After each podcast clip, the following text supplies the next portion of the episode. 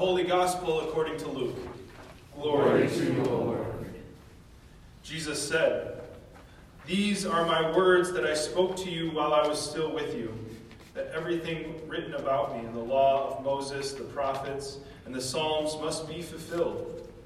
Then Jesus opened their minds to understand the Scriptures and said to them, Thus it is written that the Messiah is to suffer and to rise from the dead on the third day and that repentance and forgiveness of sins is to be proclaimed in his name to all nations, beginning from Jerusalem. You are witnesses of these things. And see, I am sending upon you what my Father promised. So stay here in the city until you have been clothed with the power from on high. Then Jesus led them out as far as Bethany. And lifting up his hands, he blessed them. While he was blessing them, he withdrew from there, withdrew from them, and was carried up into heaven. And they worshipped him and returned to Jerusalem with great joy. And they were continually in the temple blessing God. The gospel of the Lord. Praise to you, O Christ.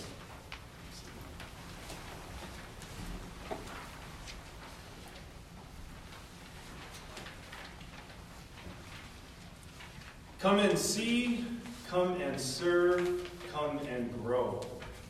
That was the tagline on the outside of St. Andrew Lutheran Church in Vancouver, Washington, where I served as an intern during seminary.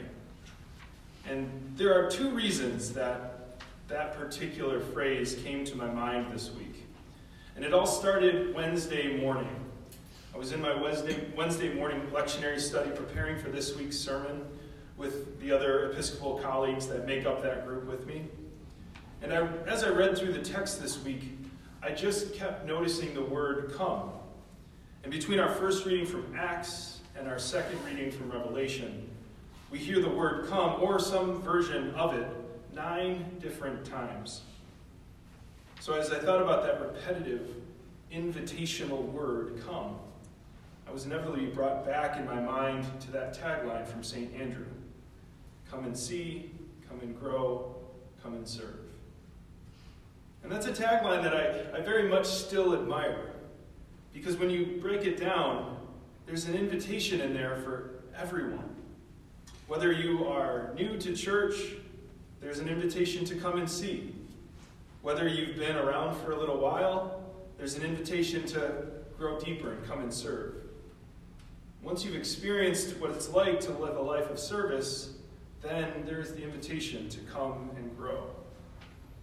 In many ways, that simple tagline, it builds in depth and intensity.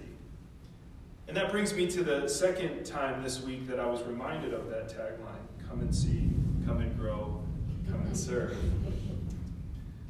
I was invited by Reverend Amity Carrubba, the rector here at Grace Place, to lead the Wednesday morning, or Wednesday afternoon, I'm sorry, lunchtime Bible study and Eucharist. And in this Bible study, this group was making their way through Proverbs. And I was there to help them break down Proverbs 10 through 15. And that section of Proverbs, it makes up a section where all of the Proverbs are antithetical to each other. It's called antithetical parallelism. These are some big words I'm going to use in a minute, but just bear with me. And it's a literary device, this antithetical parallelism, that uses contrast between two lines to teach us something. So take Proverbs 10, verse 1. It says this A wise son makes a glad father, but a foolish son is a sorrow to his mother. I learned about this form of parallelism as I prepared myself for this Bible study. But in my research, I also learned about other forms of parallelism that happen in the Bible like synonymous parallelism. That's one where you say the same thing two different ways in order to convey the teaching. So an example of this could be from the Lord's Prayer in Matthew 6:13 where we say, "Save us from the time of trial and deliver us from evil." Two synonymous phrases right after each other. They help teach us. But then there's this final form of parallelism that's the one that reminded me of the come and see, come and grow, and come and serve. It's a way of parallelism, parallelism called synthetic parallelism.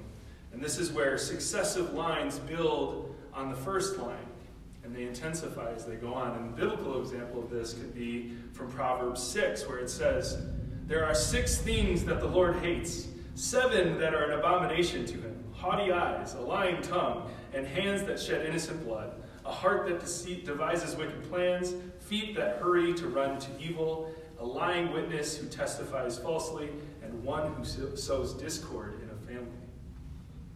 Talk about building intensity. Sheesh. Okay, maybe that wasn't the most pleasant example to illustrate what I'm talking about, but you get the point. This kind of parallelism, this synthetic parallelism, it brought me to this invitation to come and see, to come and serve, to come and grow, because that parallel repeating phrase builds and intensifies as you go through it.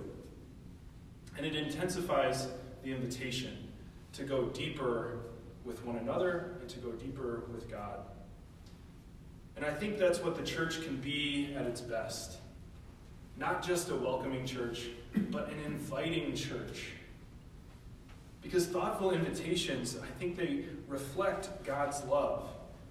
They reflect the way God's love works in our life. Just think about God's love. It meets us in a place where we might be filled with doubt, insecurity, fear, sadness, or even anger. And it reminds us, first and foremost, that we are good, that we are enough, and that we are not alone. But God's love is not just welcoming, because it doesn't just leave it at that. God's love invites us as well, first to know that we are loved, but then to share that love with others by inviting them to know that they are loved as well. And we do this, we share this love by inviting people to come and see what God is doing, where God's love is in action in our lives and in the lives around us. To come and serve with a spirit of God's love. And finally, we invite people to come and grow in God's love as it grows and spreads throughout the earth. God's love is something we cannot be separated from. And it also has this contagious kind of feel to it, overflowing and spreading into all the world, making us the people and the creation God is loving us into. But even as we reflect on this invitation to come and experience God's love, it seems almost at odds with the text today, as Jesus is not coming to us, but going away from us. Today we heard two different accounts in Luke and in Acts of Jesus' ascension into heaven. And sometimes I think this story is almost a bit too real, where Jesus feels absent, withdrawn, gone from this place. There are even some Orthodox traditions that fast the 10 days between Jesus' ascension and the celebration of Pentecost, when we recognize the gift of the Holy Spirit coming down. And they fast to acknowledge and recognize this temporary absence of God. And I think we'd all be lying if we were to say that we have never felt like God is absent from our life. Maybe then the ascension is an invitation for us to be able to honestly name where and when Jesus has felt absent from our lives. Those times where we have spent looking toward heaven, pleading with God, saying, Come, Lord Jesus those times when we felt most alone from God. But I love the part in the text from Acts when Jesus is being taken up, and it says, While he was going and they were gazing up toward heaven, suddenly two men in white robes stood by them. They said, Men of Galilee, why do you stand looking toward heaven? Why do you stand looking toward heaven? That quick distraction from our loneliness it can be a way for us to bring our eyes back into focus and to see where God is at all around us, within us, in everything that we see, in everyone that we serve. And God is that creative force behind every bit that we grow. And we aren't alone, we aren't separated from God. In fact, I think the ascension of Jesus can be a moment for us also to remember that Jesus is no longer in one physical place, but Jesus is everywhere with all of us at all times. This week, coming up on Tuesday night, actually, we are going to be celebrating the life of a longtime member of the South Loop community table meals that we serve. And this man was named Bill Radzik. He was a witty, principled, tireless advocate for his fellow friends experiencing homelessness. And Bill died back in March. He died by himself in the back of a car on one of those wickedly cold Chicago nights. And my heart breaks for Bill and the way that he died in that car, and the way he was forced to survive in a cruel world where homelessness has become all too normal. But then this week, as I was writing this sermon and as I was thinking about Bill's memorial on Tuesday, I remembered one of the gifts that he once gave me. Get ready for it. It's called Jesus Sees Us. Okay?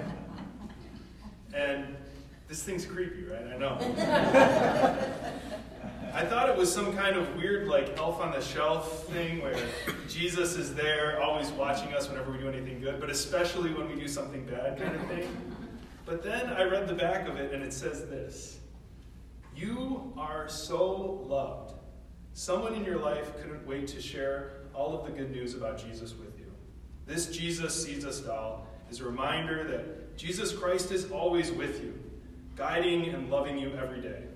He will be by your side to help you through the tough times and to celebrate your victories. And after I read that, I thought maybe this gift wasn't so bad and creepy after all. In a fun and inviting way, I think Bill was reminding me that Jesus is with me, loving me at all times, in all places, and nothing can separate me from that love. Well, Bill, right back at you. And thanks for all the ways that you have invited me into this way of coming and seeing, coming and serving, coming and growing in Christ's love for myself and for my neighbors. I think in that way, Bill reflected God's love and called the greatest potential out of us at the South Loop Community Table to not just be welcoming, but to be inviting. May it be so.